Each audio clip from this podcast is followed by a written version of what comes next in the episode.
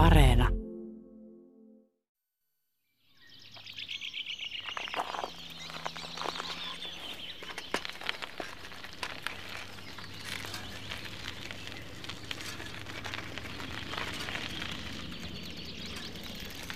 Vuonna 1902 pienen Keski-Suomessa sijaitsevan Joutsan maailma järkkyi.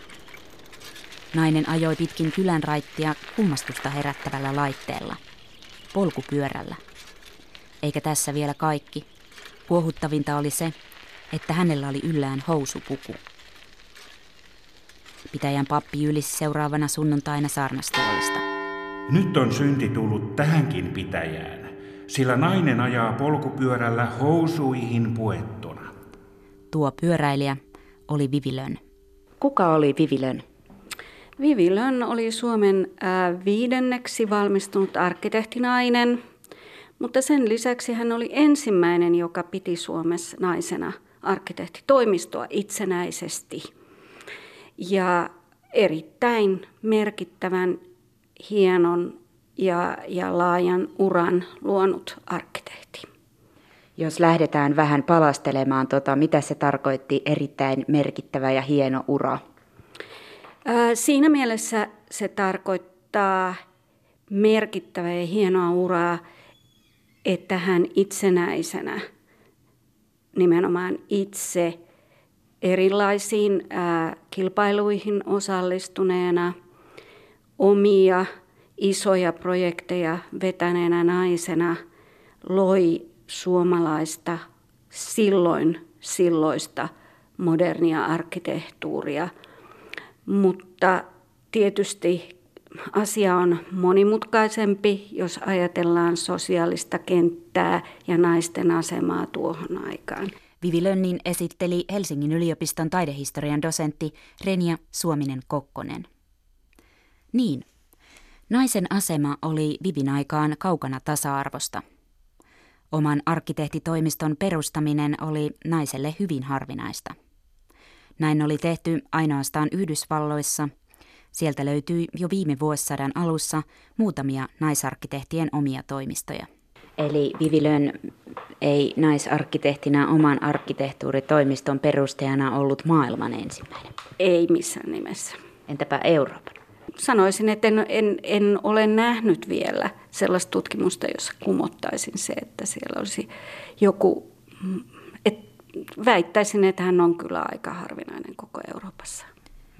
Olivia Matilda Vivilön syntyi 20. toukokuuta 1872 Tampereella. Pian Vivin 16. syntymäpäivän jälkeen hänen panimomestari isänsä kuoli. Äidistä tuli vuonna 1888 neljän lapsen yksinhuoltaja ja Vivin vankkumaton tukipilari. Mutta miten on mahdollista, että Vivistä tuli arkkitehti 1800-luvun lopun Suomessa? Panimomestari isällä ei piirroslahjoja ollut, mutta äiti oli tyttö nimeltään Sireen. Samaa sukua kuin eduskuntatalon 1920-luvulla suunnitellut arkkitehti Johan Siegfried Sireen. Joo, mulla on se käsitys, että kyllä siellä on samaa sukutaustaa. Nyt en tähän hätään muista ihan tarkkaan, miten Vivi Lönnin äiti oli, siis tietenkin vanhempaa sukupolvea, mutta että, että siellä jonkun, jonkun enon veljen pojan kautta se on näin, että siellä on tämä sama lahjakkuus, joka tietysti tavallaan on, on sitten aikaisemmin ollut jo Viivillä, Viivilönnillä ehkä se on myös sellainen asia, kun ajatellaan suomalaista naisten kouluttautumista ja miten tällaiset muutkin keskiluokkaa, porvaristoon kuuluvat tytöt hakeutuu koulutukseen, niin taide on aina ollut tämmöinen jollain lailla, joka kuuluu tähän luokkaan, että totta kai te osaatte soittaa ja jonkun verran piirtää ja mitä kaikkea nyt siihen sitten kuuluikaan. Ja, ja Vivilön hän on kuulunut tähän samaan niin kuin kategoriaan. Ja sitten taas Suomessa arkkitehtuuri ihan selvästi miellettiin tuossa niillä, niinä vuosina, kun Vivi Lönkin hakeutui koulutukseen, niin siinä oli vahva taiteellinen painotus. Mutta että Viivi Lönhän oli erittäin hyvä matematiikassa. Niin. Eli, eli kun nämä laittaa yhteen, niin eh, siellä teollisuuskoulussa ne jo näki, että hei, tässä on, tässä on Mimmi, joka osaa sekä laskea että piirtää. Että mitä se täällä tekee. Ja, ja tämä on nyt tietenkin tämmöinen vähän mutkat suoreksi selitys, mutta että, että hyvin todennäköinen. Oliko se Viville sitten alun alkaen selvää, että hän nimenomaan arkkitehdiksi lähti opiskelemaan eikä, eikä taiteilijaksi? No tämä on tietenkin hyvin äh, mielenkiintoinen kysymys. Nimittäin minun äh, kiinnostukseni häneen heräsi siinä yhteydessä, kun tutkin äh, rakennusmestareita Suomessa. Ja siellä sitten tuli sellainen kohta, että minua pyydettiin kertomaan rakennusmestari naisista. Ja ketäpä sieltä löytyi Tampereen teollis- teollisuuskoulun ähm, oppilaslistoilta kuin Vivi Lönn. Eli hän opiskeli Tampereen teollisuuskoulussa rakennusmestarin oppia ja todennäköisesti siitä ei ole mitään lähteitä, mutta voidaan ajatella, että siellä hänen lahjakuutensa ehkä huomattiin ja ei hän tietenkään ollut mikään tyhmänainen, että hän ymmärsi, että hän pystyy kyllä hakemaan nyt korkeampaa koulutusta siis tällä alueella, jossa hän ehkä tunsi, että hän on siinä hyvä. Ja siinä vaiheessa hän sitten on hakeutunut Helsinkiin tänne polyteknilliseen oppilaitokseen. Suomessa, toisin kuin muualla Euroopassa, myös naisten oli mahdollista päästä opiskelemaan arkkitehdiksi. Esimerkiksi Ranskassa ja Ruotsissa taideakatemioiden säännöissä luki, että sisäänpääsy ainoastaan miehille. Tässä tilanteessa naisilla oli jo yliopistossa, meillähän oli tämä ainoa yksi yliopisto siinä vaiheessa täällä Helsingissä, heillä naisilla oli erityisoikeuksilla, siis tavallaan erityisoikeus sukupuolestaan huolimatta saada opiskella. Yliopistossa tämä oikeus siirtyi siis myös näihin teknillisiin aloihin sillä lailla, että polyteknillinen oppilaitoshan ei ollut korkeakoulutasoinen – mutta siellä 1880-luvun kuluessa vaatimuksiin tuli ylioppilastodistus, mitä naisilla yleensä ei ollut.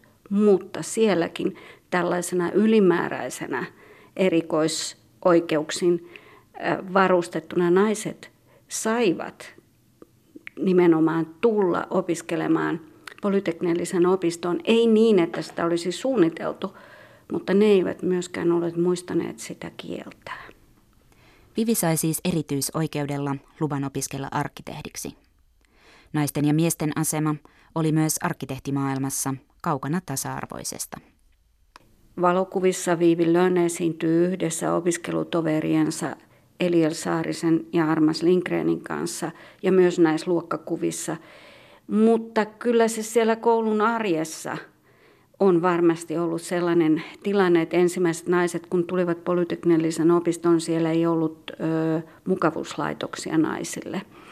Eli ehkä ihan ensimmäisenä vuosina he taisivat käydä jossain kahvilassa toimittamassa näitä tarpeita. Suomen arkkitehtikunta oli viime vuosisadan alussa pieni. Arkkitehtejä oli ainoastaan sata – Heistä erityisen kiinnostavana Renja Suominen-Kokkonen pitää ilman muuta juuri Viviä. Noin painokkaasti, kun sanot, että ilman muuta Vivilön, niin miksi ilman muuta? Se johtuu siitä, että, että näillä, vaikka hän ei ollut niin kuin ensimmäinen, niin näillä muilla ei samanlaista uraa muodostunut. Et osa heistä meni valtion niin kuin rakennushallinnon pariin, tai sitten he työskentelivät aviomi- arkkitehti-aviomiehensä toimistossa, jolloin tavallaan sinne hiipuu vähän se, se toisen, toisen suunnittelijan niin kuin ääni ja, ja menneisyydestä sitä on vaikea enää samalla tavalla kaivaa esiin. Mutta Viivi Lönn, hän teki sellaisen ratkaisun, että hän ei avioitunut, jolloin hän ei suomalaisessa lainsäädännössä millään lailla joutunut niin kuin aviomiehensä tämmöisen niin kuin, äm, huollon alaiseksi, jossa siis omaisuuskin oli silloin aviomiehen omaisuutta. Hän pystyi nimenomaan myös juridisesti perustamaan ja johtamaan omaa toimistoaan, koska hän, hän oli naimaton nainen, jolloin sieltä alkoi nousta, että hän oli työllistäjä, hänen toimistossaan oli muita töissä, myös naisia. Eli se oli keissinä tapauksena paljon kiinnostavampi. Tämä materiaali oli niin runsas, että se oli ilman muuta niin kuin mulle selvä. Millainen arkkitehti Vivi Lönnistä tuli? Yksi vastaus tulee tässä. Lönnin piirroksia säilytetään nykyisin Suomen arkkitehtuurimuseossa – erityisessä museon ullakolle rakennetussa huoneessa. Arkiston hoitaja Elina Standerskjöld esittelee kokoelmaa. Tämä on meidän originaaliarkiston tämmöinen niin kuin oikeastaan tämmöinen hienoimpien piirustusten säilytyspaikka. Eli siis meidän arkistossa, siis museon kokoelmiin kuuluu noin puoli miljoonaa piirustusta, jotka ei toki tähän taloon mahdu, mutta me ollaan nyt täällä ihan ylhäällä Vintillä, missä on paloturvallista ja hyvät tota, olosuhteet, niin täällä on tämä meidän kaikista parhaimmisto näitä piirustuksia, joissa myös tämä Vivilönin kokoelma on. Että nyt me tosiaan ollaan täällä arkkitehtuurimuseossa, huoneessa, jossa säilytetään arvokkaimpia piirustuksia. Pöydälle on levitetty Vivi Lönnin piirroksia. mitä muita piirustuksia täältä löytyy? No meillä on siis todellakin 600-700 arkkitehtuurin piirustuksia tässä meidän kokoelmassa ja suurin osa ei ole täällä, kuten sanottu, mutta täällä on nimenomaan esimerkiksi tota Armas Lindgrenin piirustuksia, täällä on Sigurd Frosteruksen piirustukset on täällä, joka on siis suunnitellut tuon Stockmanin tavaratalon. Sitten täällä on Theodor Höjer, joka on heistä niin kuin vanhin, niin hänen piirustuksia tuossa näkyy Ateneum-piirustus takana. Mutta tämmöisessä seurassa on siis Vivilön. Vivilön on täällä hyvässä tallessa herraseurassa samoissa laatikoissa ja hänellä on ihan omat kansiot ja omat laatikot, missä on hänen nimensä päällä. Täällä ovat Vivilönnin uran tärkeimpien töiden piirrokset. Painopiste oli koulujen suunnittelussa. Niitä löytyy edelleen ympäri maata. Savonlinnasta Turkuun ja Rovaniemeltä Helsinkiin. Sen lisäksi ovat suuret julkiset rakennukset, joista yhden suunnitelma on nyt levitetty arkkitehtimuseon Ullakon pöydälle. Joo, Joo, tässä seuraavana mulla on tämmöinen kun tämä tota, kilpailuehdotus Tampereen paloasemaa varten. Ja täytyy sanoa, että tuo toteutettu ehdotus, josta täällä meillä on kuvakin, niin se on kyllä huomattavasti paljon vielä tyylikkäämpi kuin tämä, että se on todella kaunis. Ja se, mikä on tässä ö, erikoista tässä paloasemassa, että tämä on kaareva julkisivu. Ja sen on täytynyt johtua siitä tontista aika paljon, että tässä on tämmöinen hyvin tämmöinen kaareva osa tässä paloasemassa. Että tämmöistä mä en ole nähnyt aikaisemmin. Ja täällä on tietenkin siinä kilpailuohjelmassahan kerrottiin, että mitä kaikkea sinne piti laittaa. Ja tänne Vivilo on, onkin sitten kirjoittanut hyvin niin kuin tarkasti, että mikä on mikäkin tila. Että täällä on letkujen pesuhuone, letkujen kuivaustorni. Se on usein semmoinen, mitä ihmiset ei tiedä, että paloasemalla, että sen lisäksi, että siellä vahdittiin, niin kuin, että näkyykö jossain savua, niin usein niin tehtiin ne tornit nimenomaan sen takia, että ne letkut kuivattiin siellä, kun sen taju, että se on niin hieman pitkiä ne, ne letkut, niin ne piti saada kuivumaan jonnekin, ne to, sen takia ne laitettiin sinne torniin. Mutta täällä on esimerkiksi sauna ja pyykinpesuhuone, ja sitten täällä on tietysti se, mikä tässä on valtavan hieno tämä kaareva pääjulkisivu, niin siinä on noin paloauto, paloautojen tila. Eli nämä ovet avattiin ja sitten ne lähti sieltä ajamaan ulos. Ja tässä vissi lukee kalustohuone, eli se tarkoittaa niitä autoja. Ja sitten on tallimien huone, eli siellä on ilmeisesti ollut myös hevosia vetämässä. Että jos tämä on ollut hetkinen, tämä on ollut 1900-luvun alussa, niin se on luultavasti ollutkin niin, että ne autoja on vedetty, näitä paloautoja tai vaunuja, niin kuin hevosilla aluksi. Kyllä. Eli se, ne on ollut tässä näin, niiden hevoset. Tämä valjastushuone, lantasäiliö, tämä on kyllä aika hauska, jos ajattelee sairastalli, eli sinne on varmaan viety sairaat hevoset sitten. Että hieman erilainen huone tota, suunnitelma kuin nykyään olisi palolaitoksella. Tuo paloasema on tosiaan edelleen käytössä, joten jokainen voi mennä ihailemaan lopputulosta Tampereelle. Sieltä löytyy myös muita Lönnin suunnittelemia rakennuksia, jotka hän suunnitteli arkkitehtikilpailuita voitettuaan. Tämä systeemi avasi ovet Viivi Lönnille jo siellä ennen paloasemaa Aleksanterin kansakoulun kohdalla 1902, että hän voitti sen kilpailun. Ja tavallaan sitä ennen hän ei ollut itsenäisesti suunnitellut sinne Tampereelle eikä minnekään muualle kuin vasta sen tyttökoulun, joka oli siis hänen oma koulunsa ollut aikoinaan, kun hän oli koulua käynyt. Eli, eli tällä lailla eh, voidaan ajatella, että muutkin kuin siis naiset, niin tämmöisten isojen arkkitehtuurikilpailujen voittojen kautta he niin kuin astuivat sille kentälle täys niin kuin vertaisina niin eräänlaisina rakennustaiteen edustajina.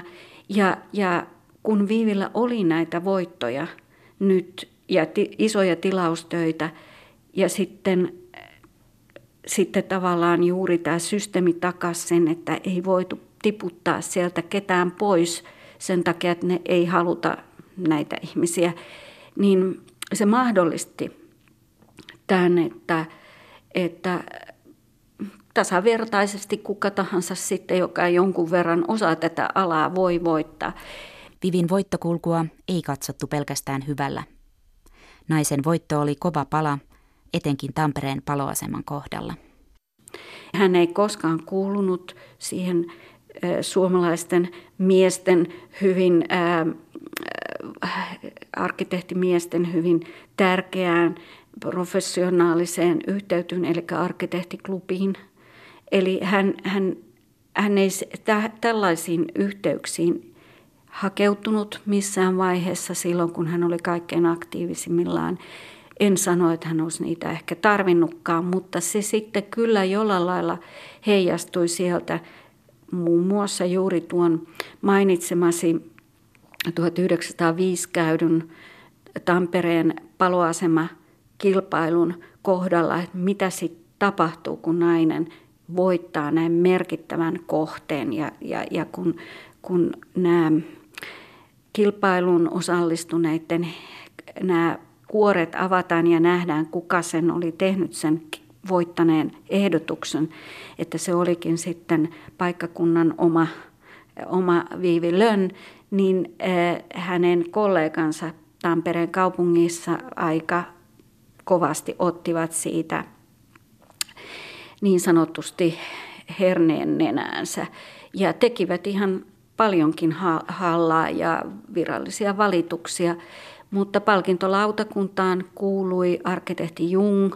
ja helsinkiläiset arkkitehdit itse asiassa sitten antoivat ymmärtää, että nyt pulinat pois, että paras ehdotus oli voittanut. Sadan vuoden päähän korviin jo kantautunut tällainen lausahdus, että nuo tamperelaiset miespuoliset kollegat, jotka mielensä olivat niin pahoittaneet, olisivat saaneet tämmöisen ohjeistuksen, että naikaa joku se pois kilpailemasta. Ää, joo, mä oon kuullut tämän kanssa tämän ähm, anekdootin, äh, mutta sanoisin näin, että siinä tilanteessa 1905 Vivi Lönnillä oli erittäin paljon töitä. Ne oli hänen niin kuin merkittävimpiä äm, suunnitteluvuosiaan. Hän on suunnitellut 30 koulua ympäri Suomea, eli nämä koulu rakennukset siellä Tampereella, joita on, muun muassa on vielä sitä hänen talouskoulunsa, jonka hän suunnitteli sinne myös noina vuosina, niin hänestä tuli tämmöinen hänelle tuli tällainen maine, että hän on tehokas, hän on myös sellainen, joka pitää budjetin. Ja sitten, että hänellä oli hyvin vahva, niin kuin tuossa vaiheessa kaikilla näillä vahvasti osallistuvilla naisilla oli omat verkostonsa. Hänellä oli hyvin vahva semmoinen verkosto, johon kuului muun muassa nuorten naisten kristillinen yhdistys ja tämän tapaisia aktiivisia naisia, jotka sitten ilmeisesti se verkosto myös informoi toinen toisiaan, että, me, että siellä on nyt tällainen, joka osaa tehdä tämän. Hyvin, että se näkyy tässä Helsingin Ebenezerin lastentarharakennuksessa muun muassa erittäin hyvin, että ne verkostot siellä Ebenezerin takana ihan selvästi. Siellä on nuorten naisten kristillistä yhdistystä ja erilaisia raittiusyhdistyksiä. Ne on tienneet, että hei, meillä ei ole kauheasti rahaa, mutta meillä olisi tämmöinen kandidaatti, joka pystyy tekemään hyvän talon meille, ei liian kallilla. Naisverkoston tuoma tuki oli Vivilönnille tärkeää. Etenkin uran alkuaikoina nuori naisarkkitehti tarvitsi vahvoja tukijoita. Alkuaikoina hän oli äärimmäisen ujo ja arka, että hän saattoi jopa mennä harjannostajaisiin niin, että hänellä oli hänen äitinsä mukana. Eli eräänlainen esiliina mutta on myös niitä anekdootteja siitä, että meidän turha kuvitella, että me puhutaan jostain naisista, jotka on herkkiä ja, herkkiä ja hempeitä ja loppujen lopuksi mitään arkoja. Että se anekdootti, joka kertoo ehkä mun mielestäni parhaiten Viivi Lönnin luonteesta oli se, että hän myös valvoi rakennustyömaita. Ja kun hän naisena kiipeää sinne, jossa sitten erilaiset muurarit, rapparit ynnä muut mestaritkin siellä paikan päällä sitten katsovat naista ehkä hiukan niin kuin nenävartaan pitkin, niin joku muurari kuulemma oli sanonut, että miten tätä seinää nyt sit pitäisi mukamas muurata. Eli testaa tämmöistä naikkosta, joka ilmaantuu rakennustyömaan valvojaksi. Viivi oli ilmoittanut vastaavalle mestarille, että koska tämä henkilö ei kerran osaa muurata, niin hänet on erotettava välittömästi. Outs. Yes. Eli, eli kysymys on se, että hän, hän ei antanut oman, äh, oman niin kuin sen äm, ammattitaitonsa niin kuin tippaakaan periksi siinä. Että hänen nenälleen ei sitten kuitenkaan hypitty. Vivin ensimmäinen työ oli Tampereen suomalainen tyttökoulu. Sen jälkeen kouluista tuli hänen keskeinen työnsarkansa. Huomattavaa rakennuksissa on Vivin Englannin matkoiltaan tuoma tekniikka, joka toistuu hänen suunnittelemissaan koulurakennuksissa ensimmäisestä aina viimeiseen Savonlinnassa vuonna 1926 rakennettuun kansakouluun saakka. Siis tämähän äh, tapahtui jo siinä hänen ensimmäisessä tyttökoulusuunnitelmassaan. Eli heti kun hän sen sai 1897 muistaakseni, hän matkusti. Hän matkusti hän äh, Gustav Nyströmin suosituksella sai Kordelin, Concordia-liiton apurahan ja hän matkusti Briten saarille ja erityisesti Skotlantiin – Aberdeenin alueelle. Ja sitten hän oli saanut siellä paikallisen kouluhallituksen luvan vierailla missä tahansa Aberdeenin, koulu, Aberdeenin kouluissa. Ja, ja sieltä hän sai tämmöisen, että, että se halli-idea oli siinä, että se oli hygienistä. Siihen tuli semmoista ilmaa, ilmanvaihtoa. Koulu, ja kaikki vaatteet hän halusi aina, että lapset eivät niin kuin siellä käytävillä niitä, niitä ripusta märkeä vaatteita, vaan ne oli aina siellä koulun kellarissa, oli vaatetilat ja sitten nämä hallitilat oli niin kuin vapaita, valoisia, ilmavia, että jos sadesää tulee, niin koululapset voi olla niissä. Ja ne, nämä ideat on tullut sieltä jo ihan alkuaikoina. Viville tarrettiin mainetta saaneiden koulujensa myötä vakipestiä koulusuunnittelijana. Paljon Vivistä ja hänen asemastaan kertoi se, että hän kieltäytyi. Minua ei kukaan määräile, kuten hänestä kirjoitettu gradukin on nimetty. Itsenäinen Lön teki kuitenkin myös yhteistyötä erityisesti entisen opiskelutoverinsa Armas Lindgrenin kanssa. Kaksikon tunnetuimpia töitä ovat Helsingin uusi ylioppilastalo ja Tallinnan palatsimainen Estonia-teatteri. Erityisen kiinnostavaa oli kaksikon sukupuolirooleja uhmannut työnjako. Ja siellä oli muutama sellainen tapaus, jossa mä pystyin niin kuin osoittamaan, millä lailla hän oli myös teknisesti sellainen, joka niin kuin rikkoo tämmöisiä sukupuolirajoja. Mitkä nämä tapaukset oli? No ne liittyvät sellaiseen kiinnostavaan arkkitehtuurihistorian yhteyteen, jossa Vivilön teki hyvin tunnetun Suomessa merkittävän arkkitehdin Armas Lindgrenin kanssa yhteistyötä. Ja tässä tietenkin, kun minä kirjoitin väitöskirjaani tästä aiheesta, niin minulle oli hirveän houkutteleva ottaa tämä, tämä tapaus esiin siitä syystä, että heidän yhteistyönsä ei ollut semmoinen, mitä me ehkä eniten oletamme, kun miespuolinen ja naispuolinen arkkitehti tekevät yhteistyötä keskenään ja suuria kohteita suunnittelevat, että nainen tekisi niitä koristeellisempia osia ja mies sitten jotain teknisempää. Näinhän asia ei ollut. Ja siitä jopa Armas Lindgren on suoraan todennut, että asia on toisinpäin, että se oli hänen intohimonsa miettiä nimenomaan julkisivujen ilmettä ja koristeluja ja, ja yksityiskohtia. Ja Viivi oli se, joka teki nämä tekniset ratkaisut ja pohjakaavat. Estonia-teatterin kaksikko voitti Thalia-nimisellä kilpailuehdotuksellaan. Alkoi vuosien suunnittelu- ja rakennusurakka, joka sisälsi useita matkoja Tallinnaan. Nykyisin laivamatka käy helposti, mutta Vivin aikaan oli toisenlaista. Näin Vivi itse muistelee Armas Lindgrenin kanssa tehtyjä laivamatkoja. Haastattelijana Kaarina Halme. No, no, no aina, aina yhdessä, kun me menimme niin. sinne. Niin, ja oli aina kauhea merenkäynti. Pitkin aina sattuu. Vallankin yksilö oli ihan kamala. Niin. Se, kun minä kerroin. Tämä hattu putosi. Ja... niin, ja se hevonen lankesi, kun oli niin kalu. Kun oli semmoinen pukkula kivi. Ja, se, niin, ja se oli myöhään syksyllä. Myöhään syksyllä, ja niin. se oli niin kamalasti muistin lastattu se laiva. Mm niiden piti ottaa vaan, ne oli lastannut jotakin, niin. ne puolukoit vai, vai, vai puolelta vai miten se oli toiseen niin. puolelle laivaa. Et se oli ihan näin kallella. Se oli kallella ja, ja sitten se kansi oli liukas. Ottaa, ottaa toiselle puolelle sitten niin. sieltä Tallinnasta lastin. Voi hyvänen aika. Tuuli kävi ja, niin. ja kaikki jääty siinä, siinä mm. kannelle, kun mitä tuli taivaasta. Voi hyvänen aika. Ja sitten täytyy sieltä Pietarin kautta tulla pois. Joo, ja, ja se tapahtui aina. Jokainen kielto oli siksi paljon tuulta, että, että Anders Lindgren ei. Siellä hänen sisarensa perhe asui silloin Pietarissa. Jaha. Että hän mielellään aina meni niin sen kautta. Sitä kautta. Oli siellä väliin yötäkin niin kuin niin. hänen niillä ja Tapaan Tarton yliopiston taidehistorian professori Juhan Maisten Estonia-teatterin talvipuutarhassa. Se on rakennettu teatteri- ja konserttisali siipien väliin vasta myöhemmin. Muuten rakennus vaaleankeltaisine seinineen, komeine pylväsrivistöineen ja vihreine kattoineen on alkuperäisessä asussaan. Professori Juhan Maiste, kiitos, että pääsitte paikalle. Kiitos kutsusta.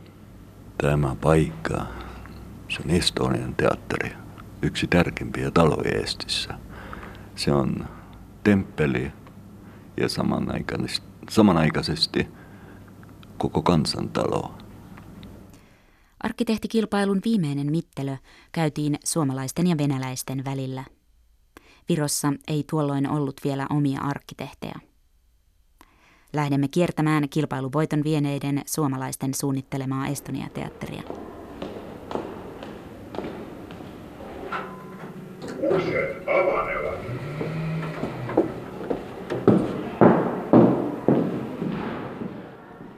Estonia-teatterin kolmannessa kerroksessa on salia kiertävä käytävä. Se tarjosi teatterivieraille mahdollisuuden yleviin kävelyihin. Maisten mukaan arkkitehtien keksintö oli vertaansa vailla. Eli ihmiset, kenen ainakin iso vanhemmat tekivät töitä Moision kartanoiden pelloilla, nyt ne on päässyt palatson nyt, nyt on kohteleita. Ja, ja tässä me voitan sitten kävellä. Miten tässä sitten oltiin? Mis, missä, jos, jos me nyt kävellään, niin me nyt kävellään. Kävellään tässä. Ja niin me kävellään. Ja toinen pariskunta tulee meille vastaan. Mm. Ja sitten me kummaretaan. Noin. Ja sitten mennään eteenpäin. Katsotaan ja sitten taas kerran. Ja sitten tulee taas tuttavia. Mm-hmm. Ai jaa, se on pankkiterehtori. Ai jaa, se on se gymnasian professori. Kaikki me tunnetaan, kaikki me ollaan. Estonia-teatterin suunnittelu kesti vuodesta 1910 vuoteen 1913. Avajaisissa oli mukana myös Vivilön. Menemme istumaan samaan teatterisaliin, jossa avajaisia vietettiin vuosisata sitten. Nyt istumme siis teatterisalin katsomossa. Menossa on palettikoulun harjoitukset. Pääsimme livahtamaan tänne sisälle. Sanoitte, että tämä on yksi kauneimmista saleista, mitä tiedätte. Joo, se salin perusmuoto, se, se ovaalilaatuinen ja, ja se on 1700-luvulta tuli muoton Euroopan. Ja, ja yksi niistä teattereista on, on La Scala tietysti. Mutta Estonian teatteri on, on arkkitehtuuris, arkkitehtuurisesti paljon etevämpi, paljon kauniimpi, paljon parempi äh, suunniteltu, käyntälisempi. Täällä on, täällä on erittäin hyvä akustikka. Ja, ja, ja jos katsoo, tietysti siellä on katso myös vähän juukentia, vähän semmoista kääntyvä, pyörtyvä muoto ja, ja dynaamisuutta. Ja, mutta jos ajattelee, että se katto on todella, todella laaja ja iso. Että voi kuvitella, kun lentäällä katso yl, ylöspäin, että mitä hän pelkäsi ja mitä hän miettisi. Ja, ja hän ei ollut ihan varma, että pysyykö se konstruktio kuitenkin. Mutta niin hyvin suunnitteli. Niin hyvin suunnitteli, että se on tänä asti.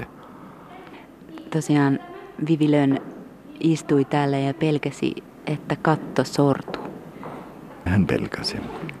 Mutta tietysti istu ei ollut vielä mahdollisuuksia. Voi olla, että penkillä. Hän, hän varmaan seisoi. Mutta esimerkiksi nuo kaikki parvet just. ja loossit ovat alkuperäisiä. Just joo. joo.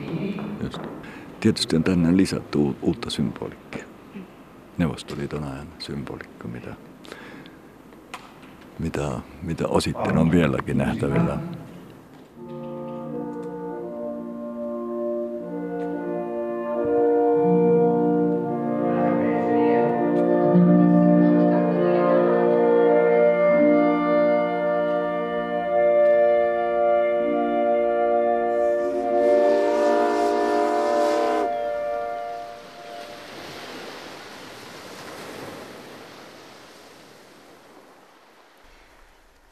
Suominen Kokkonen ei usko, että anekdootti kattokupolin romahtamista pelkäävästä Vivistä pitää paikkansa.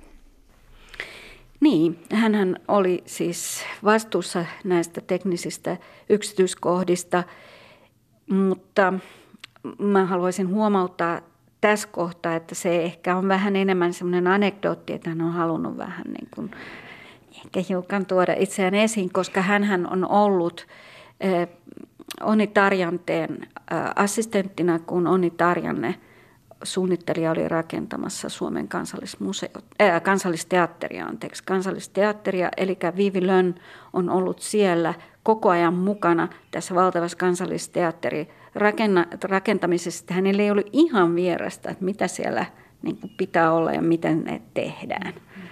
Et siinä on ehkä semmoinen pieni tommonen, voisi kuvitella, että hän on vähän prassaillut siinä kohtaa.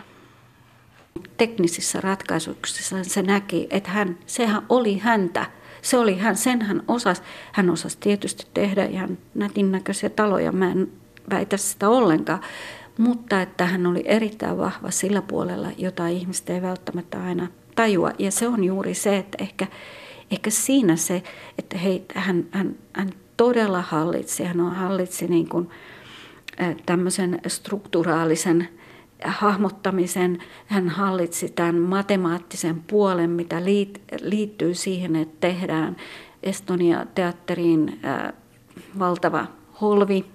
Tai sitten jos ajatellaan Estonia teatteri- ja konserttitaloa, mitä tarvitaan, kun yleisö tulee, miten se suunnitellaan, millä lailla, millä lailla saadaan tämä tila satojen ihmisten ollessa sisällä niin kuin toimimaan. Ja tässähän oli kyllä hirveän hyvä. Ja sen takia Armas Lindgren varmaan halusi nimenä. Armas Lindgren halusi tehdä tätä yhteistyötä. Vivi ei sitä olisi tarvinnut. Estonia-teatterin suunnittelun aikana Vivilön muutti Tampereelta Jyväskylään. Omien sanojensa mukaan työrauhaa etsimään. Viivi Lönnin ää, elämä muuttui aika jännittävällä tavalla siellä Jyväskylässä, koska hän tutustui tähän Suomen ensimmäiseen naiskauppaneuvokseen Hanna Parviaiseen. Ja kun totta kai heidänkin välisestä ystävyydestä varmasti tehdään kaiken näköisiä tulkintoja, mutta se on aivan selvä, että Hanna Parviainen löysi Viivi Lönnistä sellaisen ystävän, joka puolusti häntä. Eli juuri tämä kertoo nyt ehkä vieläkin siitä Viivin luonteesta, että hän ei ollut mikään sellainen, joka helposti pelästyy jotain jonkun arkkitehtikollegan panetteluja. Että, että, mä sanoisin, että ei muutto johtunut tällaisesta. Vivin uusi ystävä Hanna Parviainen oli Suomen ensimmäinen naispuolinen kauppaneuvos. Sitä kautta Lön sai suuren toimeksiannon – Säynetsalon saareen nousi uusi 120 hehtaarin teollisuusyhdyskunta ja Lön sai piirtää lähes kaikki yhtiön teollisuusrakennukset. Nämä herrakerhothan oli semmoisia, että ne niinku aika pitkälle sai niitä toimeksiantoja sieltä niin kuin esimerkiksi teollisuudelta. Niillä oli luottoarkkitehdit, että siinä mielessä just tämä, että tämä Parviaisen tehdas oli naisen hallussa ja Vivi Lön sai sen sitten sen tehtävän itselleen, niin se oli kyllä niin kuin hienoa. Et se oli niin kuin tämmöinen suhde, että yleensä nämä teollisuuspamput kyllä niin kuin, tota, palkkasi sinne miehet. Ja aina samat miehet usein. Työasioiden lisäksi Viviä ja Hannaa yhdisti vapaa-aika. Sulkulan kartanosta, Parviaisen kodista, tuli Lönnin toinen koti. Yhdessä kaksikko teki lukuisia matkoja. Suomessa heidät tunnettiin. Hanna Parviainen oli suuri kokoinen, tumma ja kaunis nainen – Lön taas vaalea, hento, pukeutumisessaan muodikas ja ennakkoluuloton. Siitä se alussa kuultu pyöräilytarinakin toimi hyvänä esimerkkinä. Aikunajan Taormina, Granotel, Castello, Amare, oh. Napoli, Messina. Hmm. Renia Suominen-Kokkonen näyttää Lönnin matkapäiväkirjaa, johon Vivi on kerännyt valokuvia, kortteja ja muistoja matkoilta näitä kuviahan on vaikka kuin paljon, että näitä piti vaan valikoida nyt sitten joitakin. Viispaiden ja Hanna. Siellä ollaan liikuttu mm. hevoskyydillä. Mm. Mm. Niin, siellä Viispaidenissa joo. Oi oi, minkälainen onkaan kuljettaja mm. silinterihatussaan. Mutta sitten tietysti tässä tapahtuu hirveän muutos. Että et kun me tullaan 30-luvulla ja kuinka aallot matkustaa mm, jo 20-luvullakin niin kuin lentokoneilla. Et Vivi ei koskaan matkustanut mun käsittääkseni lentokoneella. se oli aina niin kuin laiva ja juna ja, ja sitten Hannan auto. Hmm. Niin. Kaksikko matkusti ympäri Eurooppaa myös Hannan hienolla autolla. Mukana oli oma kuljettaja, tietysti. Mulla oli semmoinen yksi leike tässä, mutta mä en muista mihin mä sen nyt työnsin ettei se olisi tässä tiellä. Mutta tota, mä löysin semmoisen, mä oon jossain vaiheessa ollut kiinnostunut tuosta Hanna Parviaisen autosta, kun mun mielestä se oli joku hieno. Mm. Se oli joku hieno merkki, tämä auto.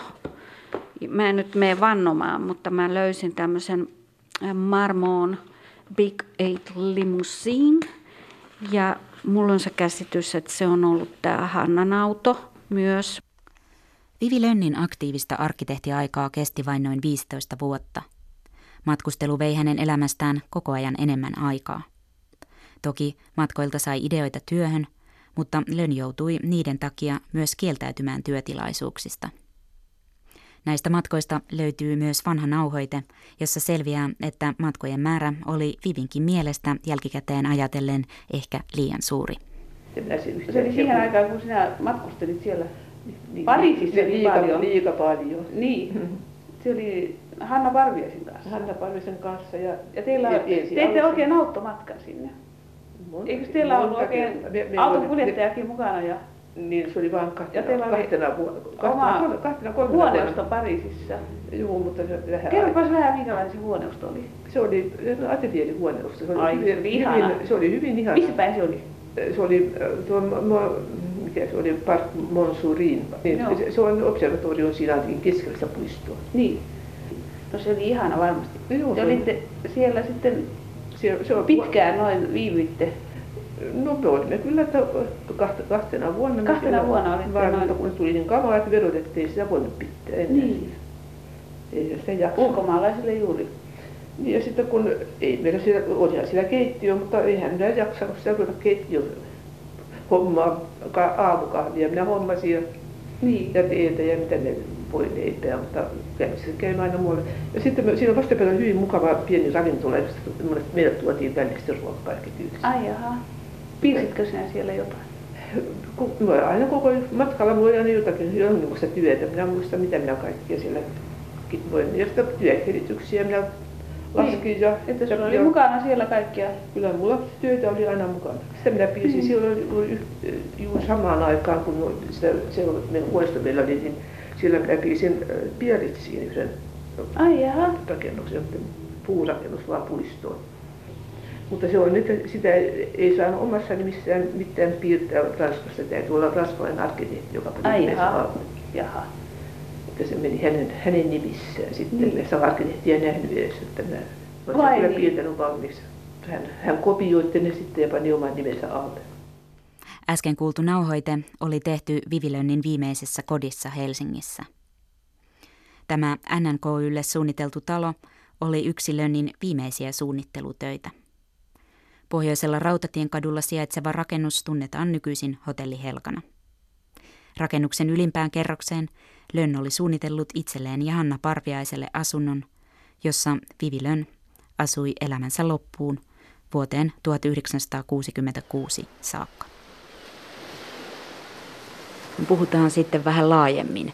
Mikä oli Tampereen tytön Vivilönnin merkitys, jos miettii mm, arkkitehtuuria, jos miettii yhteiskuntaa, jos miettii naisen asemaa? Ja sitten minä näytän sulle seuraavan kuvan täältä, kunhan se nyt taas sitten täältä löytyy. Eli tässähän se on. Eli kun Vivi Lönn täytti 1942 70 vuotta, niin äh, naisarkkitehtikunta järjesti hänelle isot juhlat.